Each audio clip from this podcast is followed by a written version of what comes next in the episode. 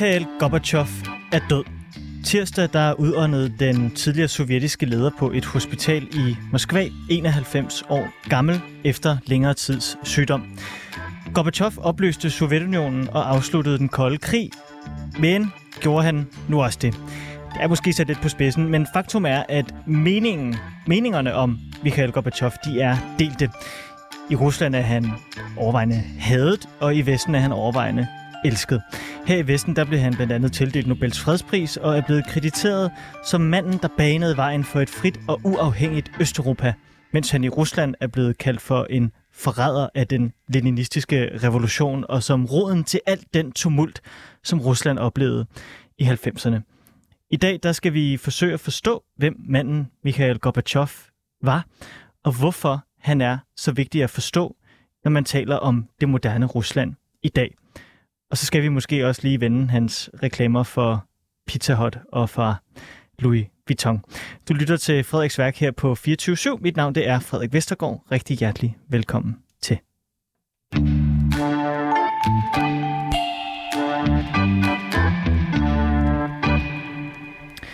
Claus Mathisen, velkommen til.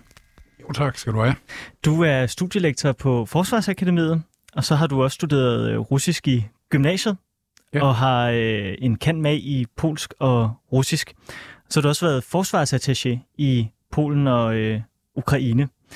Du, øh, man kan sige, du har fuldt Gorbachev på mange måder udefra, siden han øh, tiltrådte som øh, leder af Sovjetunionen ja. i, øh, i midten af 80'erne. Nu startede jeg jo med at sige, at øh, Gorbachev, han, øh, han er død i en alder af 91, og det synes jeg er sådan lidt mærkeligt, fordi jeg har ligesom dig altid været meget fascineret af Sovjetunionen. Jeg havde sådan en lille babushka af de sovjetiske ledere fra en helt lille Lenin til en stor Gorbachev stående på mit værelse, da jeg var, øh, var teenager.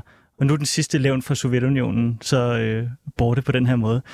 Hvordan har du det, når du nu har altså, været fascineret af Rusland siden gymnasiet. Hvordan har du det med, at den sidste leder af Sødunionen, han er borte? Hmm. Ja, hvordan har jeg det med det? Jamen, øh, man kan jo sige, at 91 år er en relativt høj alder, og øh, øh, Gorbachev oplevede jo fantastisk meget i løbet af sit liv. Han, hvis jeg husker rigtigt, er han født i 1931. Og det vil sige, at han har været teenager under den store fæderlandskrig, altså den periode, hvor Sovjetunionen kæmpede sammen med USA og andre allierede mod Nazi-Tyskland. Og så har han oplevet Stalins død og alt det, der skete derefter. Uh, han har oplevet Brezhnevs tid, hvor det måske startede lidt som, som noget, der kunne være lidt nye vinde, men som meget hurtigt stivnede og blev til den berømte Brezhnevs stillestående. Og det var jo i høj grad den, han afløste, selvom der var to ind imellem Brezhnev og ham. Øh, men de var jo meget kortvarigt på posten, og han var sådan den unge, ildsprudlende nye generalsekretær, der kom til, og som der var meget store forventninger til. Din øh, fascination af, af Sovjetunionen og, øh, og, og, og russisk og, og russisk kultur og øh, så videre, hvor, hvor stammer den fra, Claus? Ja, men det er i virkeligheden som så meget andet i tilværelsen, måske en lille smule tilfældigt. Jeg som, som stor dreng, jeg ved, jeg kan ikke huske, hvor gammel jeg var, 8-9-10 år, så jeg øh, på fjernsynet, øh, det var dog øh, kommet til, da jeg var dreng. øhm, øh, der så jeg en øh, trilogi, en sovjetisk trilogi, der var lavet i eller på basis af Maxim Gorkis delvis autobiografiske fortælling om hans liv og ungdom. Ja. Og jeg synes, det miljø var så spændende og anderledes, og sproget, der var fuldkommen uforståeligt og så videre. Det var, det var på en eller anden måde øh, så anderledes, at det, det fangede min interesse, og så rullede bolden lidt, øh, lidt nogle tilfældigheder, men også øh, fordi jeg, jeg blev ved med at have den der interesse for det. Jeg tror, det er et stærkt ord at sige fascination. men måske øh, en, en stor interesse i hvert fald. Så kan man diskutere, hvor grænsen mellem de to ting går. En stor interesse for Sovjetunionen, og også en stor interesse for... Øh, hvad der fulgte efter Sovjetunionen. Ja. Og øh, i de år, hvor skal jeg sige, hvor, hvor, hvor Gorbachev var ved magten, øh, der øh, havde jeg, der, det var en periode, hvor jeg underviste rigtig meget i polsk i forsvaret, og fulgte meget med i, hvad der skete i Polen. Og det var også nogle meget begivenhedsrige år der.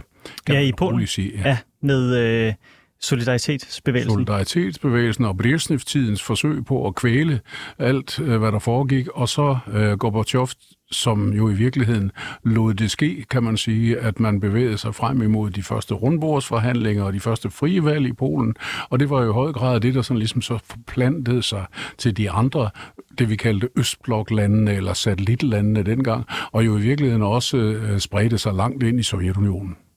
Hvordan vil du beskrive øh, Gorbachev som politiker?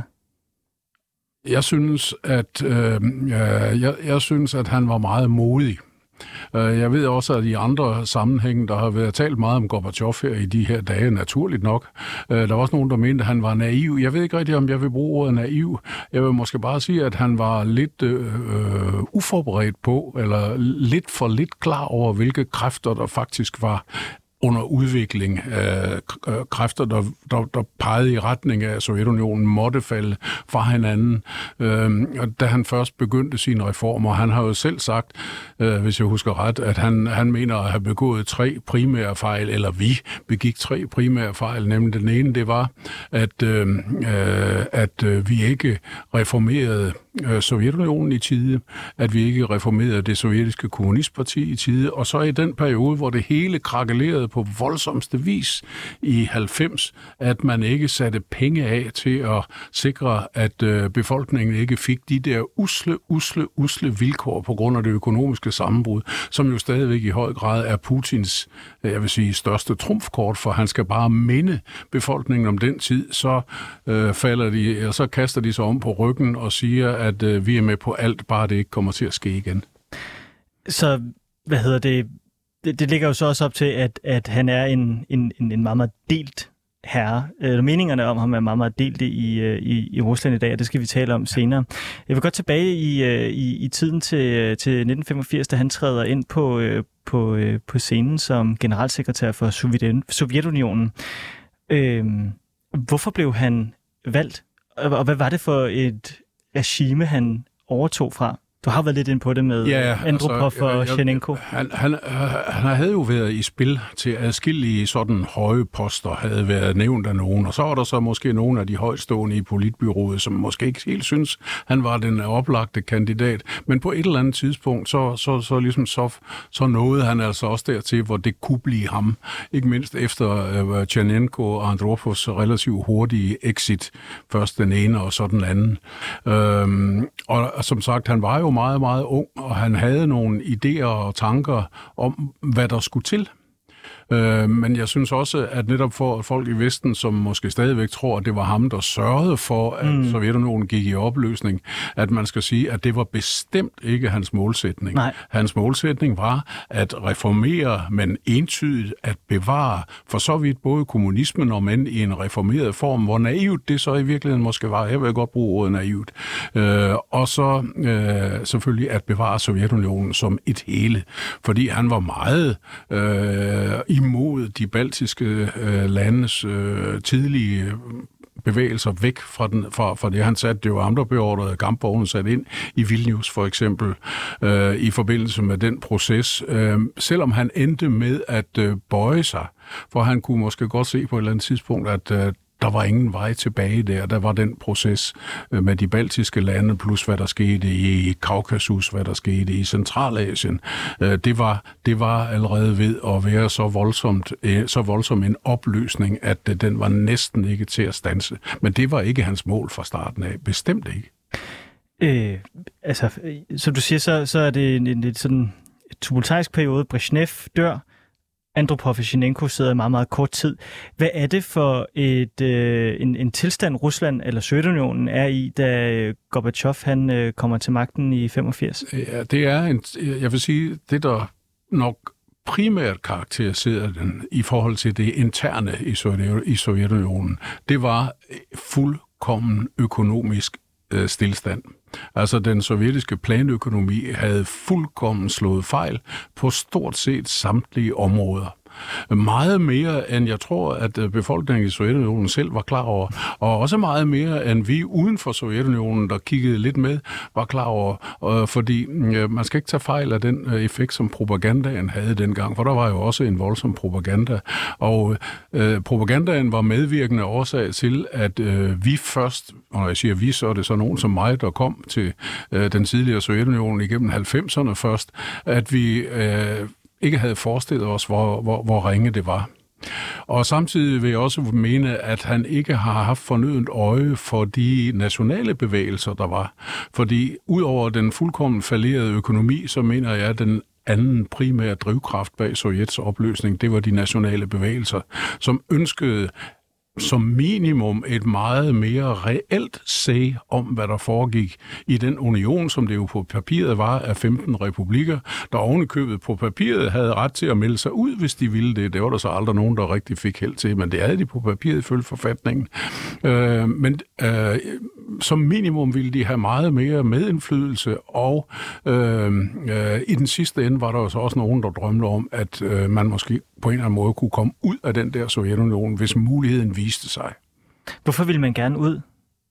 Hvis muligheden Ja, øh, det tror jeg, der var mange grunde til. Jeg tror, en af de primære årsager var, at man misundte øh, den frihed, der var i Vesten, og det tror jeg ikke, man skal undervurdere. Det havde Gorbachev jo sådan set læst rigtigt, for det var en af de ting, han faktisk gerne ville give sovjetborgerne i bred forstand, uanset hvilken nationalitet det havde. Det var, at man gerne give dem noget mere frihed. Øh, at det så var en del af en større pakke, som i virkeligheden handlede om begrebet glasnost, som betyder åbenhed, altså man må i tale sætte ting. Og så hans perestrojka, der betyder omstilling, øh, for det var det, der ligesom var hovedbegreberne. Der var andre end dem, men det var to vigtige begreber, som vi også kender i dag. Og hans filosofi var ganske enkelt den, at hvis ikke folk får lov at fortælle om, hvad, øh, hvad er det for nogle problemer, der plager dem, så er det jo en helt umulig opgave at løse dem. Mm. Og det var en kombination af, af de ting, og det betød også, at der blev en langt større ytringsfrihed, og, og, og, og, og, og det, øh, det, var, det, det havde han læst rigtigt, at det var der et behov for. At han så ikke havde forudset, hvor det så endte henne. Mm. Øh, det, er så, det, det er så en anden historie, for han har slet ikke vurderet tilnærmelsesvis rigtigt de opbrudskræfter, der var i Sovjetunionen på det tidspunkt, og som var blevet holdt nede i virkeligheden, ja, lige ved at påstå, for Sovjetunionen blev dannet. Mm. Blandt andet en del nationale kræfter, øh, som var blevet holdt nede med vold og undertrykkelse i forskellige perioder, øh, og øh, han havde ikke overhovedet været klar over, hvad der ville ske, hvis de fik lov at komme ud af sækken. Jeg har set nogle billeder af ham, hvor han står på øh, et stort tog i, øh, i Moskva og taler med den almindelige borger. Ja. Var det ligesom hans image, det var, at han gerne ville prøve at, at nærme sig den almindelige ja. øh, borger og, og den almindelige borgers ja. dagligdagsproblemer? Helt klart, helt klart. Det var en del af hele den her øh, glasnost, altså åbenhedspolitikken, at også øh, den allerfineste mand, øh, generalsekretæren i Kommunistpartiet, han skulle også ned og høre, hvad der sådan foregik blandt græsrødderne. Det var, det var, det var meget vigtigt, øh, selvom det jo slet ikke var det, det alene handlede om. Øh, og der fik han jo også nogle rare ting at vide. Han fik også noget kritik, men jeg tror også, at han blev klar over, at der er altså større, en større utilfredshed, end man var klar over i, i partiets top. Måske fordi der sker det, der samtidig er kendetegnende i, i sådan nogle systemer, at når der skal rapporteres opad, så er der en tendens til, at så rapporterer man det, de gerne vil høre, mm. og ikke virkeligheden, som den faktisk er. Du sagde, at øh, Sovjetunionen, da han overtager posten som generalsekretær, er i et forfærdeligt økonomisk moras på grund af den øh, fejlslagende planøkonomi. Øh, hvor fat, for, for ligesom at få et billede af, hvor fattigt øh, Sovjetunionen var for et samfund, øh, kan du så prøve at fortælle noget om, hvordan levevilkårene var for den almindelige øh, sovjetborger på det her tidspunkt? Ja, altså... Øh jeg vil sige, at i forhold til tidligere, så kan man nok sige, at øh, så den almindelige sovjetborger havde fået adgang til en del forbrugsgoder. Det var faktisk allerede Khrushchev, altså ham, der afløste Stalin fra øh, 56 til 64. Han havde forstået lidt, at øh, der skulle altså nogle køleskab øh, frem i butikkerne og sådan noget, for at befolkningen kunne have et tåleligt liv. Men jeg vil, jeg vil nok generelt karakterisere det som øh, tåleligt. Og måske en af de vigtige forudsætninger for, at befolkningen var tilfreds, det var ligheden. Nemlig, mm. at der var ikke så mange, der havde så meget mere end de andre, at det faldt voldsomt i øjnene. De, der var privilegerede, altså partiklassen, det man sådan populært kaldte nomenklaturen og sådan noget, jamen de, de var måske lidt diskrete med det, i hvert fald væsentligt mere diskrete, end de nyrige russere blev det i 90'erne. Ja. Det kan man roligt sige. De havde nogle særlige butikker, de kunne handle i, og nogle andre sådan privilegier, men det blev kørt lidt stille øh, i forhold til øh, den almindelige befolkning, og som, som, som i vid udstrækning havde nogenlunde lige vilkår. Og derfor kunne man sige, at så længe det fungerede, så længe man havde den samme bil, og kunne stå søndag formiddag og kigge ned i motoren og diskutere, hvorfor virker den her bil ikke, hvorfor kan den ikke køre, og komme med en masse råd om det, og så måske med held faktisk få den til at køre, jamen så, så havde man jo det, jeg vil kalde en tålelig tilværelse. Men karrieremulighederne og mulighederne for at ændre sin velstand, end sige, gøre karriere socialt, de var svært begrænsede. Det lå jo lidt i hele den kommunistiske model i virkeligheden. Jeg hørte Steffen Gram i øh, TV-avisen sige, at øh, på det her tidspunkt så var øh, Sovjetunionen et, øh, et land, hvor at der stod gamle damer ude ved vejkanten og, og solgte øh, grønne kartofler og udtrådte sko. Er det sådan et, lidt for meget Ja, jeg ved ikke, det må, ja, det var det jo nok også, men jeg vil sige, det var måske mere karakteristisk for 90'erne, hvor det okay. virkelig, virkelig blev, øh, blev, blev, blev fatalt for store dele af befolkningen. Ikke mindst dem, der i forvejen øh, var øh, udsatte, altså pensionister og andre, der, der, der per definition ikke var for velstillede, de blev jo nærmest, øh, de blev jo ludfattige. Altså, øh, hvor, hvor, hvor for eksempel, selvom nu det er Ukraine, jeg her ved det fra, men øh, der var det jo nogenlunde den samme proces, at en folkepension, som du sådan kunne klare dig for en måned, den kunne du pludselig, og bogstaveligt talt, ikke købe en æske tændstikker for.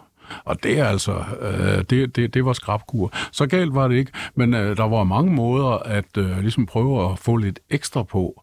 Og der var blandt andet det her med at sælge ting lidt fra ens egen øh, have eller sådan noget. Det var mm. en af måderne på, og det fandtes, det fandtes.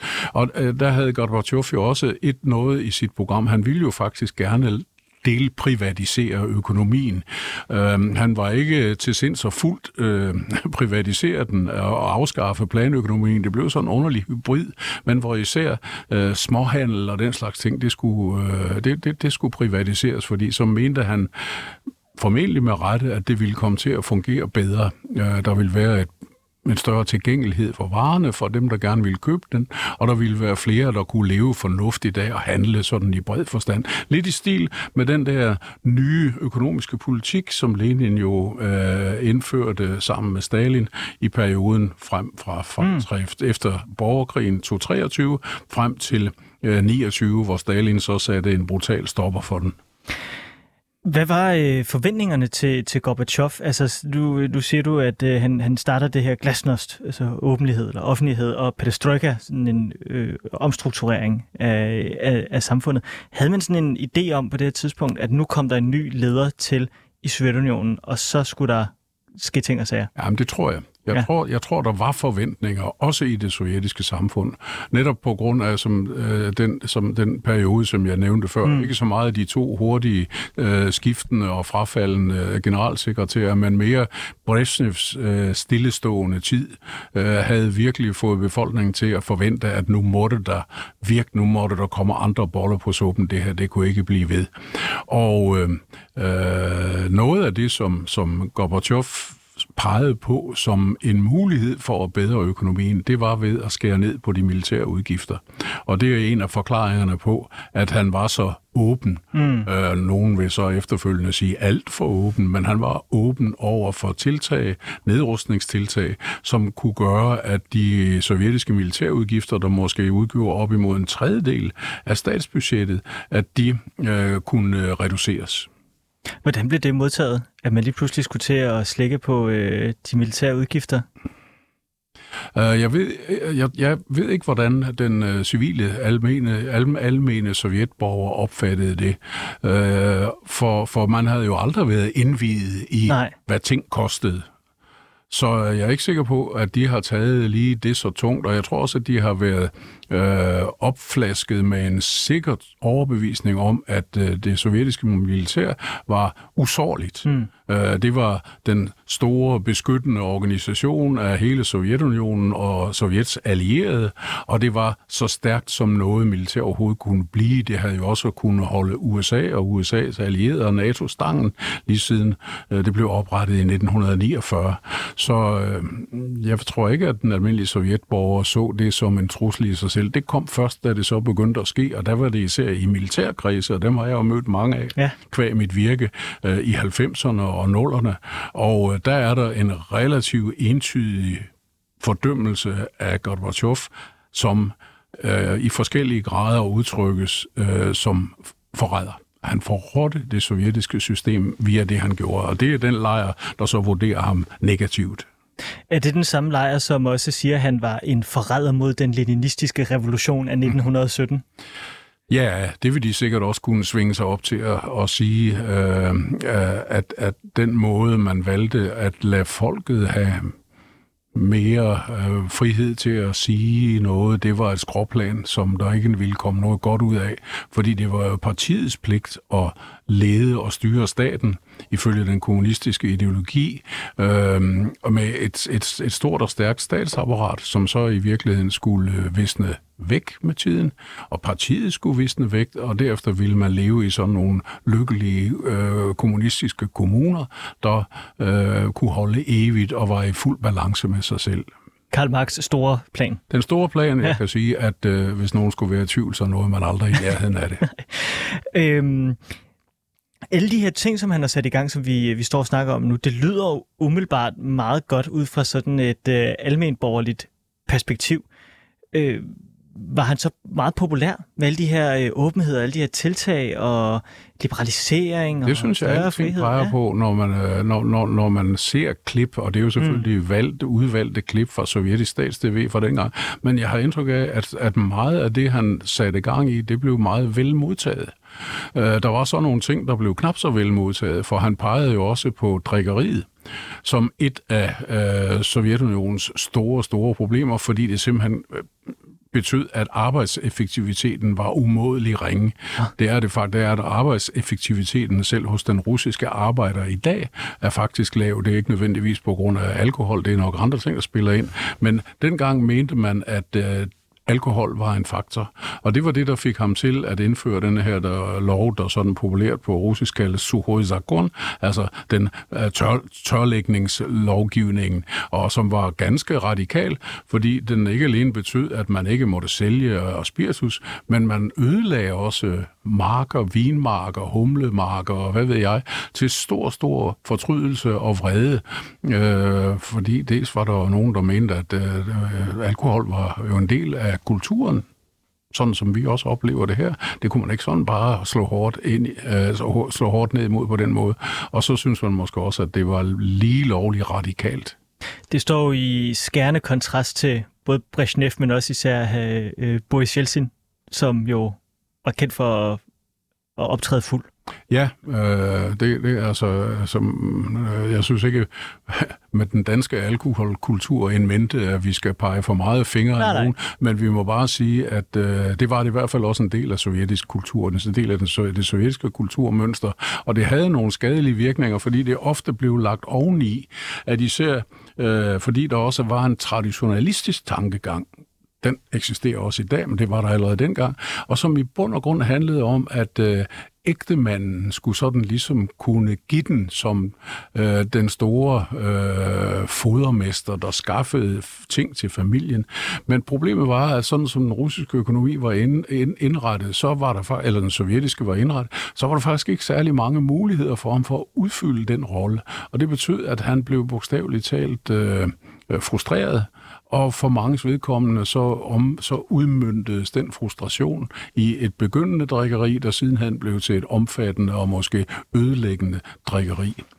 Øh, så, så, så, så på den måde var, var, der, var, var der nogle helt klare uheldige mekanismer indbygget i, i det her. Og det så øh, Gorbachev, og øh, nu nævnte jeg det med militær, der skulle skæres ned på. Det var en ting, han satte i værk. En anden ting var det med uh, small business, at mm. det skulle have lov at være på private vilkår i, i, i, i vid udstrækning. Og så anti-alkoholkampagne. Det var nok nogle af de vil jeg sige, byggende på glasnost og perestrojka, idéerne, det var nok nogle af de mest øh, markante ting, som man forbinder med Gorbachev hjemme i Rusland i dag. Jeg kunne godt tænke mig, at vi øh, nu bevæger os over og taler mere om øh, Gorbachev og hans forhold til, øh, til, til, til udlandet. Du har jo allerede nævnt, øh, at øh, han ligesom lagde grundstenene for, at øh, der kunne komme forandringer i for eksempel øh, Polen med solidaritetsbevægelsen. Øh, men han var jo også øh, manden, der gav Erik Honecker, som var øh, leder af DDR, det berømte dødskys i øh, forbindelse med Østtysklands fejring af 40-året for øh, landets oprettelse. Ja. Øh, det er jo efter, øh, i, i eftertiden blevet et meget berømt billede, det hvor det sådan lige er blevet altså, det er lige blevet rykket lidt på munden, så det ligner, de kysser på munden. Men det, hvis man ser billederne fra det, så er det et kindkys. Og det er på kinden. Ja, det er, det er et kindkys. klassisk, ja. Øhm, hvorfor er at det billede blevet så berømt, og hvorfor kalder man det for mhm. Gorbachevs mm-hmm. dødskys? Ja, altså, jeg tror, fordi det på mange måder blev en, en slags symbol på den proces, der var i gang. Og det var jo i den tid, hvor, hvor, hvor Østtyskland, som eksisterede, hvis jeg husker ret, fra 1950, blev det, hvor det blev oprettet, og så frem til dets opløsning i øh, 91, øh, at der var de her processer jo i frit løb, og det var jo ud over Polen, som jeg talte om, hvor det her allerede gærede i løbet af start 80'erne, hvor Brezhnevs øh, militær øh, fik overtalt det polske militær til i første omgang selv at håndtere situationen ved at indføre den her krigsret tilstand. Øhm, så må vi sige, at det var jo i Østtyskland, det startede, at mm. de første øh, grænser blev brudt ned, og de første øh, der, der, der skyndte sig ind via Ungarn og til Østrig, og det, det, det var der hele hele det her, hele, hele det forløb, som jeg selv husker øh, på den måde, at tingene gik simpelthen så hurtigt. For det første, som man aldrig, jeg havde ikke i hvert fald nogensinde havde forestillet mig, og så hurtigt, at man knap kunne følge med i dem. Han øh, fik også afsluttet en meget, meget lang og, og tærende krig for, øh, for Sovjetunionen i Afghanistan, Afghanistan, hvor de havde været fra 79 til, øh, til 89, ja. altså samme år som øh, Berlinmuren falder. Hvorfor øh, ville Gorbachev ud af Afghanistan? Ja, ja, jeg, jeg mener, at han havde set, at det var en, øh, en håbløs krig. Den kunne ikke vindes, og den kostede jo også noget. Der var også omkostninger forbundet med den. Og så tror jeg også, at han fornemmede, at øh, der ikke var øh, en ægte opbakning til den krig i befolkningen. Øh, der var jo efterhånden kommet øh, en del, de såkaldte sinkkister hjem fra Afghanistan med, øh, med, med faldende soldater. Og det havde rundt omkring i Sovjetunionen, for soldaterne kom fra stort set alle dele af, af Sovjetunionen, nogen med lidt mere øh, andel end andre, for eksempel faktisk mange fra Ukraine og en, pæn, en pæn del fra Belarus, men ellers fra alle dele. Og det var altså begyndt at sætte sig spor at øh, der, var, der, var, der, var, der, der var ikke lyst til at blive ved med at ofre unge sønner og unge øh, øh, ægte mænds liv øh, på en krig, som ingen vejene førte. Så på den måde imødekom han også en sovjetborgerlig frustration ja. ved at stoppe. Nu. Altså så på den måde igen en folkets mand på en måde. Ja, det kan man sige.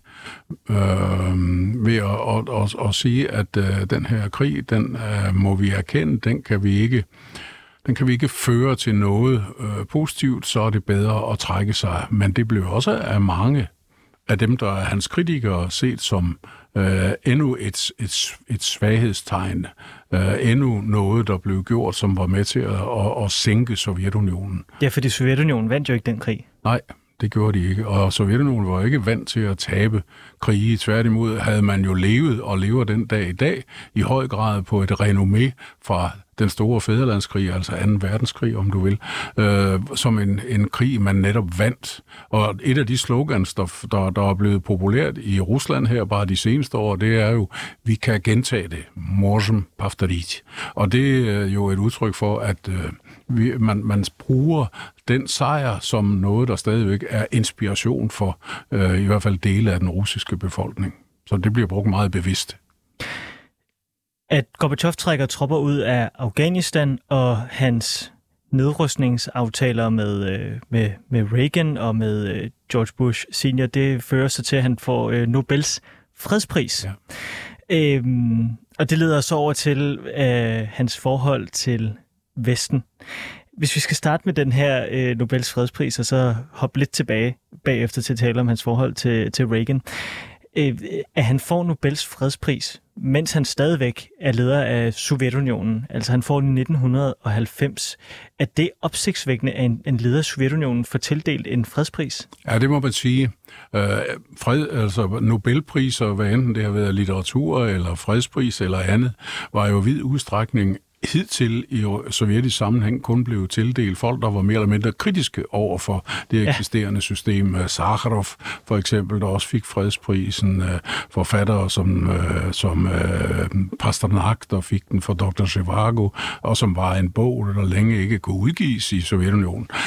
Så, så det, var, det var højst usædvanligt, og det var netop på grund af de her tiltag, og jeg vil sige, måske det allermest konkrete, men ikke nødvendigvis det eneste, det var øh, Gorbachevs vilje til at indgå en aftale, den der hedder INF-aftalen, mm-hmm. om at afskaffe alle øh, atomvåben med en rækkevidde mellem 500 og 5.500 øh, kilometer, altså det man sådan populært kalder mellemdistancevåben.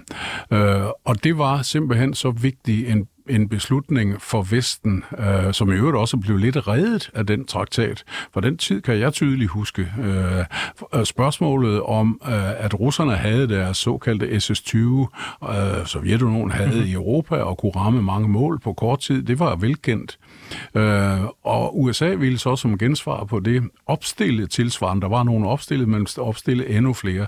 Og der udbrød jo en forfærdelig diskussion i Europa mellem landene øh, i, jo, det kan vi måske godt forstå. De skal bare ikke stå her hos os.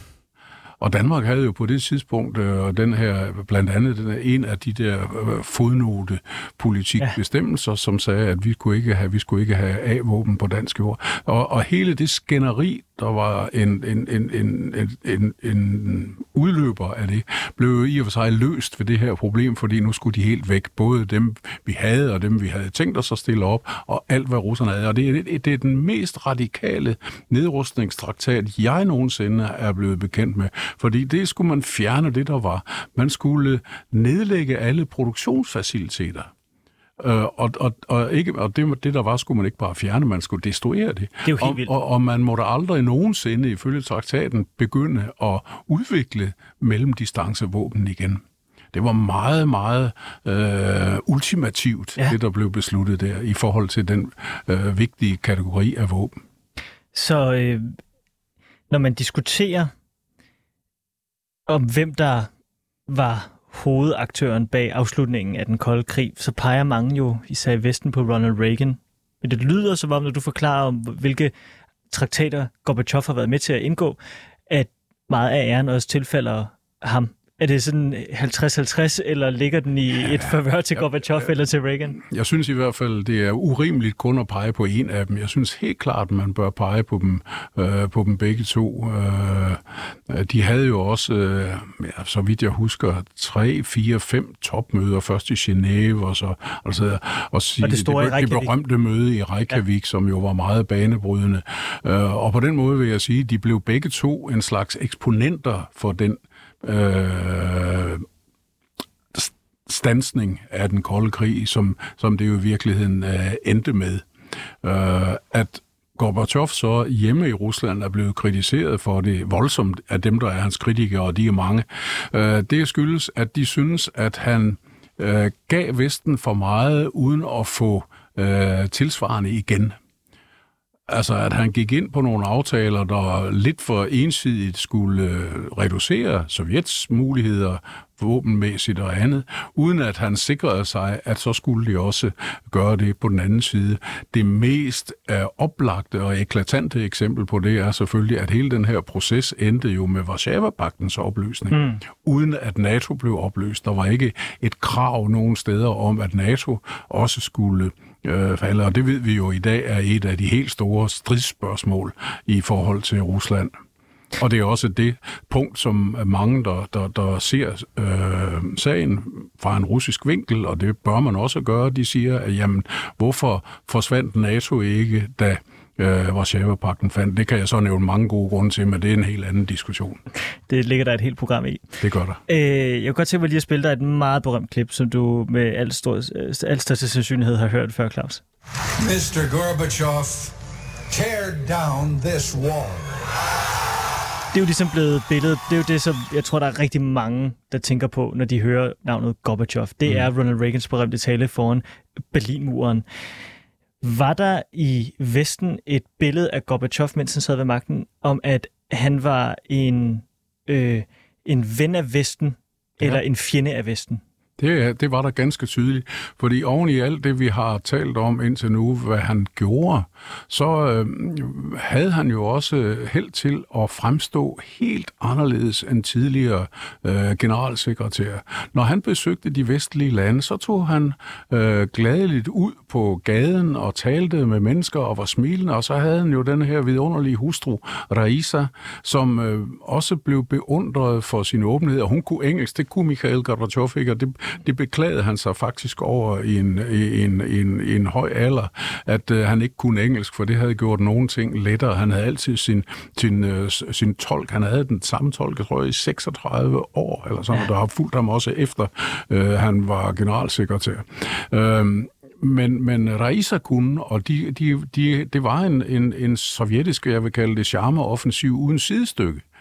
Øh, man tænkte pludselig, at det der øh, underlige, fuldkommen øh, betonkolde, øh, kommunistiske univers derovre, det havde pludselig et ansigt, der var smilende, der var venligt, og som man kunne øh, kommunikere med, og ikke det her sådan berømte russiske njet-fjes, altså mm. afvisende, og vi kan ikke komme igennem med noget som helst. Det spillede en enorm rolle udadtil. Man kan også forestille mig, at man, vi er jo lige akkurat gammel nok til at have levet to måneder, i Sovjetunionen, mens Sovjetunionen eksisterede. Men jeg kunne forestille mig, at det må have været, altså øh, med alle de her ting, som vi har talt om indtil videre, om øh, at han tillod genforeningen af, af, af Tyskland og øh, genåbningen af, af Østeuropa, hvis man må kalde det det, at altså, han, han lyder ekstremt nem at holde af ud fra sådan et vestligt koldkrigs synspunkt, hvor man har været så bange for atomvåben, ja. og man har været så træt af det her jerntæppe ned igennem Europa, så lyder han som den perfekte gave fra himlen. Mm. Ja, så, så perfekt, at øh, de aller øh, værste kritikere i Rusland i dag, de mener, at han var indsat af CIA. At det var CIA's, øh, skal vi kalde det, operation, at han blev generalsekretær i Sovjetunionen. For at ødelægge systemet indenfra. For at ødelægge systemet indenfra. Men der er jo mange konspirationsteoretikere, oh ja. og også i Rusland. Og øh, der kan man så sågar finde øh, nogen, der hævder, at den hemmelige tale, som Khrushchev holdt ved den 20. partikongres i øh, 1956, hvor han gik i klins med nogen af Stalins fejltagelser og misgerninger, at den var også skrevet af CIA. Øh, og jeg nævner det ikke, ikke fordi øh, så jeg vil pege fingre af det, men mere fordi jeg synes, det illustrerer nogle af de synspunkter og holdninger, som vi i dag er oppe imod. Ja øh, i vores øh, kald kaldte konfrontation med Rusland. Øh, der er et, et, en indgroet øh, skepsis over for USA, og den omfatter os alle. Og, og CIA er stadigvæk, som det var i sovjettiden, det ondeste af det onde. Er Putin en del af den konspiration, eller er det... Øh, han, han har, jeg synes ikke, at Putin så, sådan direkte offentligt har givet udtryk for nogen af de her ting, men bare den her formulering ja, ja, ja. om, at øh, som vi jo alle har hørt til hudløshed, at Sovjets øh, sammenbrud var øh, det 20. århundredes største katastrofe, peger jo i retning af, at øh, Uh, han har i hvert fald tanker i den retning, nemlig at der var ikke tale om et kommunistisk system, som spillede falit. Det blev bragt til ophør af kræfter, udefra primært. Og øh, det synes jeg ikke, der er noget særligt belæg for, slet ikke når vi ser på den økonomiske udvikling i Sovjetunionen. Den var simpelthen græsselig. Jeg har lige taget et øh, klip med fra en øh, tv-udsendelse i fra øh, december måned 1991. He said his action was inevitable. After six and a half years in power, Mikhail Gorbachev confirmed his resignation on television tonight. Я покидаю свой пост с тревогой, но и с надеждой, с верой в вас, вашу мудрость и силу духа. Мы наследники великой цивилизации. Claus, du kan jo russisk. Mm. Hvad siger Gorbachev her? Jamen, han siger, at øh, han, han forlader sin post med tiltro til, at øh, de kommende generationer, de skal nok øh, øh, sørge for, at den store civilisation, som man havde fået opdyrket, den ikke går tabt. Og det tror jeg faktisk var Gorbachevs øh, tanke i det øjeblik, at han var sikker på, at øh, det man nu sat, selvom med stort besvær fik sat i stedet for øh, Sovjet, da Sovjet definitivt blev opløst i, i Bielavija-skoven, øh, øh, hvor øh, lederne af Ukraine, Rusland og Belarus øh, satte sig ned og lavede en aftale, der betød Sovjets opløsning. Men i samme moment etablerede man jo øh, SNG, altså den her sammenslutning af uafhængige stater. Og jeg tror faktisk vidderligt, at for det første havde Gorbachev nok håbet på et, et lidt mere konsolideret samarbejde, end det endte med. Men det var der mange grunde til, at det ikke kunne, fordi flere af de her øh, 15 sovjetrepublikker, de løb jo skrigende i hver sin retning, og derfor var det svært at se, hvad var det så, de skulle kunne samles om. Men det tror jeg, han havde håbet, at man ville besinde sig og forstå, at et samarbejde landene imellem, der måtte blive nok så selvstændige, det er stadigvæk et absolut gode. Øhm, og, og, og, og det er nok blandt andet på det punkt, at Gorbachev har været forholdsvis enig med Putin. nemlig i, og derfor øh, også for eksempel har udtalt sig positivt om annekteringen af Krim, øh, og måske også i nogen grad øh, krigen mod Ukraine bifaldet den, selvom han ikke har været ukritisk. Men det er øh, ud fra den her grundlæggende tanke, vi skal holde sammen på det, der engang var Sovjetunionen, fordi det vil være os alle, det, det vil være et gode for os alle. Øh, problemet er bare, at øh, ude omkring i de forskellige tidligere sovjetrepublikker, der er der altså rigtig mange, der ikke er enige i det. Mm. Det lyder lidt for mig som om, at øh, Gorbachev gerne vil i samme retning, som Kina har taget, med et meget, meget stærkt statsapparat, som styrer kapitalismen med hård hånd. Ja, det kunne man godt sige, og måske også lede den øh, økonomiske model. Men øh, ja, der, der var så det her med øh, friheden ja. Øh, som, som vi talte om tidligere, nemlig det her med, at det er, sku, det er vigtigt, at folk har en øh, fri ret til at stå, sige, hvad de vil, sådan kan vi sige stort set. Ikke? Og det var så der, hvor han kom på, på kon, konfliktkurs med Putin, fordi lige så øh, forstående Gorbachev var for Putins ønske om at holde sammen på det gamle øh, øh Sovjetimperie, øh, lige så uforstående var han over for Putins tiltagende antidemokratiske kurs. Den er jo efterhånden så antidemokratisk, så man kan næsten tale om et autokrati i ja. Rusland. Uh, tænk på, hvordan han har manipuleret med forfatningen, så mm. han nu sidder på fjerde periode. Alle mulige andre ting oppositionen, der nærmest er bragt totalt ud af billedet, uh, osv. Det, den udvikling var Gorbachev stærkt negativ overfor alle de her åbenhedsprincipper, som Gorbachev han stod for, ender jo med at, at, at bide ham bag fordi det lige pludselig, han åbner op for en kæmpe vipserede. Det er Pandoras ja. æske, han åbner for. Det. Er det det, der bliver hans endelige, han åbner, eller ikke hans endelige, men, men ham og Sovjetunionens endelige, det er han simpelthen for lukket for meget op for utilfredshed? Det, det vil jeg våge at påstå, det er, og igen primært med rødder i den økonomiske situation og de nationale spændinger. Og øh, øh, de to ting kan godt ses i sammenhæng, fordi jeg tror rundt omkring i de 15 sovjetrepublikker, i hvert fald de 14 af dem, men faktisk også lidt i Rusland selv, øh, der var der en, for, en opfattelse af, at lige præcis vi var dem, der havde holdt måsene op på alle de andre. Mm. Uh, lige præcis vores uh, styrke økonomisk var den, der gjorde, at uh, Sovjet overhovedet hang sammen, men det kostede også penge. Og hvis bare vi kan slippe af med alle de andre, så kommer vi til at bade i mælk og honning.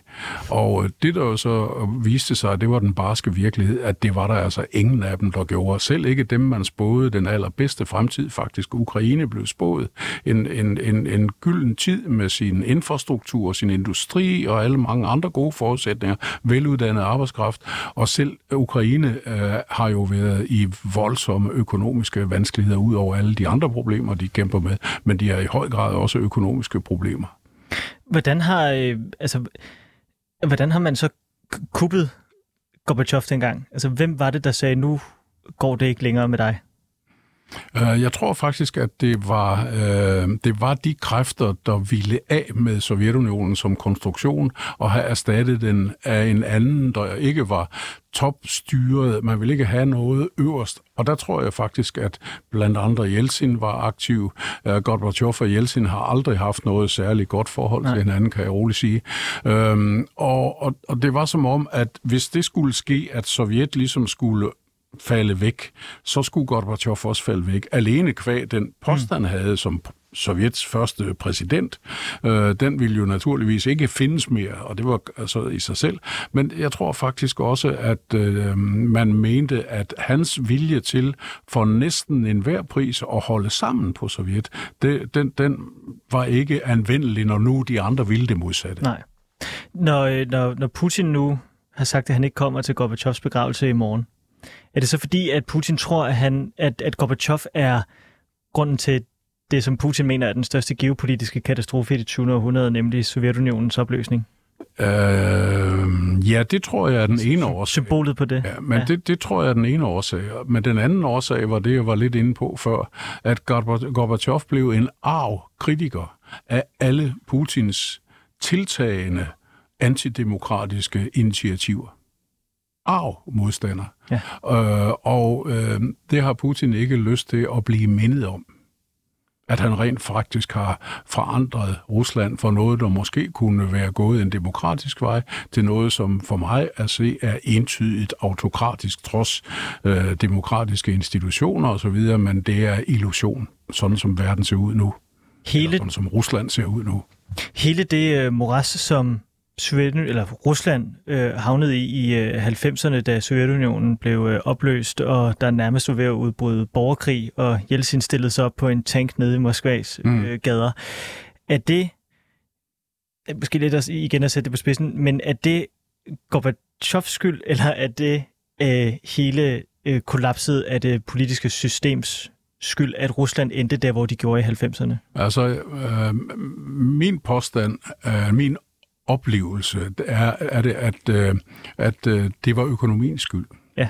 Og øh, øh, at det ikke, som nogen samtidig vil hæve det, er fordi, at demokrati og markedsøkonomi, det, det duer Rusland ikke til. Selvfølgelig dur Rusland til det. Russer er godt uddannede, de er godt begavet som flest, der er, og de, de vil også gerne have øh, frihed og goder, selvfølgelig. Det, der var galt, hvis du spørger mig, det var det, som kommunismen efterlod. Kommunismen efterlod en befolkning, som simpelthen ikke var skikket til en så hurtig og brutal overgang til noget andet. Og da de så de første grimme resultater af, hvad der skete, Ofte fordi de tidligere kommunistiske spidser var dem, der var hurtigst til at rave til sig i privatiseringsprocessen, fordi de kendte, de vidste, hvor der var noget at hente, og de havde forbindelserne. Øh, så blev øh, befolkningen så forskrækket, så de nærmest accepterede, at den her sådan totale frihed, den er ikke det rigtige for os. Der vi må igen have noget, der kan minde måske om en stærk mand. Jeltsin var jo også, øh, han, han, han blamerede jo, det må vi jo erkende, han blamerede jo Rusland i slut af anden halvdel af 90'erne, hvor sige. han blev mere og mere øh, fordrukken og den slags ting. Det, det var, det, og det kan jeg sådan set sagtens følge russerne i, at de synes, at det var ikke det billede udadtil, vi gerne ville have. Og så kommer Putin ind på scenen, øh, fornuftig, et rolig, øh, med klare idéer om tingene, men man kommer så efter min opfattelse til med tiden at give ham alt for meget magt, og magt korrumperer, det gør det alle vegne, ja. øh, også i Rusland, og, og, og så går det, som jeg beskrev før. Men man har aldrig bebrejdet i Rusland Gorbachev for, at det endte, som det gjorde i 90'erne. Man har altid bebrejdet økonomien og strukturerne bag. Jeg tror, at der helt klart er nogen, der også bebrejder Gorbachev det, der var virkeligheden i 90'erne. Øh, fordi man, man mente, at øh, de ting, de kræfter, han slap løs, som vi talte om mm, i starten mm. af udsendelsen, øh, de simpelthen var så ødelæggende, ja. at de skabte utålige liv, levevilkår for alt for store dele af befolkningen, ikke bare i Rusland, men i samtlige de øh, tidligere sovjetrepublikker, fordi hvis du tager til sådan nogle steder som Armenien eller Centralasien, tænk Armenien blev ramt af et kæmpe jordskæld i 1988, ja. en borgerkrig, der startede stort set samtidig en krig med Azerbaijan øh, om Nagorno-Karabakh, og så et totalt økonomisk øh, krach oveni, sammenbrud oveni. Altså, øh, der var steder, og, og nu nævnte jeg bare Armenien som eksempel, det kunne have været andre øh, steder, der var, altså det, det, det, var for, det var forfærdelige forhold, men min pointe er sådan set den, at det var ikke, øh, det var ikke demokratiets skyld. Nej. Det var kommunismens skyld. Jeg kunne godt tænke mig, at vi lige brugte de sidste fire minutter på at tale om, hvordan vi skal huske Gorbachev. Øh, I nullerne, tror jeg det er, eller også det i slut 90'erne, så florerer der en reklame med Gorbachev for Pizza Hut. Да благодаря ему у нас есть пиццахат. За Горбачева! За Горбачева! За Горбачева! Sometimes nothing brings people together like a nice hot pizza from Pizza Hut. Og så står de og råber, hyld Gorbachev her i, øh, i baggrunden. Du kender reklamen, Claus? Ja, det gør jeg. Går ud fra. Og den har også kørt mange gange på de sociale medier ja. her de sidste dage, forståeligt nok. Ja. En reklame, hvor folk sidder og diskuterer, om Rusland er i en bedre eller en værre Ja. fatning på grund af Gorbachev, og så bliver resultatet, at Rusland er et bedre sted i dag, fordi at der er kommet Pizza Hut til Rusland. Ja, og frihed og meget andet bliver der talt om. Jeg Ja. synes, at det med frihed, det spiller en stor rolle. Jamen, det er. Øh, ytringsfrihed er noget enormt vigtigt, øh, og som man virkelig skal værne om, øh, fordi øh, i det øjeblik, folk ikke får lov at ud, det var det, der også var ideen med Glasners tidligere, hans egne, mm. og hvis folk ikke får lov at udtrykke deres øh, utilfredshed, og hvis man fjerner alle modkandidater, det er jo det, der er sket i Rusland, jamen så ender det jo bare med, at øh, alle mener, at øh, den stærke mand, han gør alt det rigtige, fordi der er ikke nogen alternativer. Han har også lavet reklamer for Louis Vuitton, Mm-hmm. og han har øh, han var generalsekretær, da McDonald's åbnede sin første restaurant i øh, Moskva. Øh, og dermed så synes jeg, at han har fået tegnet et billede af, at han er en, en, en kapitalismens ven, også når han nu er med i, øh, i, i sådan en pizza hot reklame. Øh, Claus Mathisen, her til sidst, øh, altså hvad, hvad vil du huske Gorbachev for? Jeg vil huske ham for øh, sådan med det, øh, skal vi sige, det, altså det, jeg, det ansigt udadtil, han pludselig var, fordi i 85, 84, 85, der var jeg cirka 30 og fulgte med i begivenhederne på tv, og så så man pludselig en, en, en sovjetisk øh, generalsekretær og hans hustru med et helt anderledes, øh, en helt anderledes appel, en helt anderledes måde at gebærte sig på. Vi kan alle sammen huske Khrushchev, der stod og bankede i bordet i FN med en sko, bare for at nævne et eksempel. Øhm, og så vil jeg huske ham for, at øh, i min optik, så var han en afgørende faktor, ikke den eneste, i at få den kolde krigs øh, adskilte Europa til at få en chance for at blive samlet igen. En chance, som vi desværre nu ser ud til at være ved at spille os af hende. Skal du følge med i øh, begravelsen i morgen? Øh, det er jeg ikke sikker på, men jeg vil givetvis komme til at se nogle øh, klip fra den. Jeg synes, at, at øh, sådan noget er, øh, altså det, det er vigtigt. Øh, Jeg ved ikke, hvor meget opmærksomhed det får i de russiske medier, fordi det, han har jo ikke fået en statsmandsbegravelse. Så, Nej, men der bliver afholdt ceremonier Ja. øh, i Moskva i øh, morgen, dog uden øh, Vladimir Putins Uden Vladimir Putin. til stedværelse. Men en statsmandsbegravelse, ligesom Boris Yeltsin fik i 2007, det kommer altså ikke den sidste leder af Sovjetunionen til, til gode. Claus Mathisen, studielektor fra Forsvarsakademiet, tusind tak, fordi du vil være med i Frederiks værk og giver det her portræt af Mikhail Gorbachev. Ja, selv tak.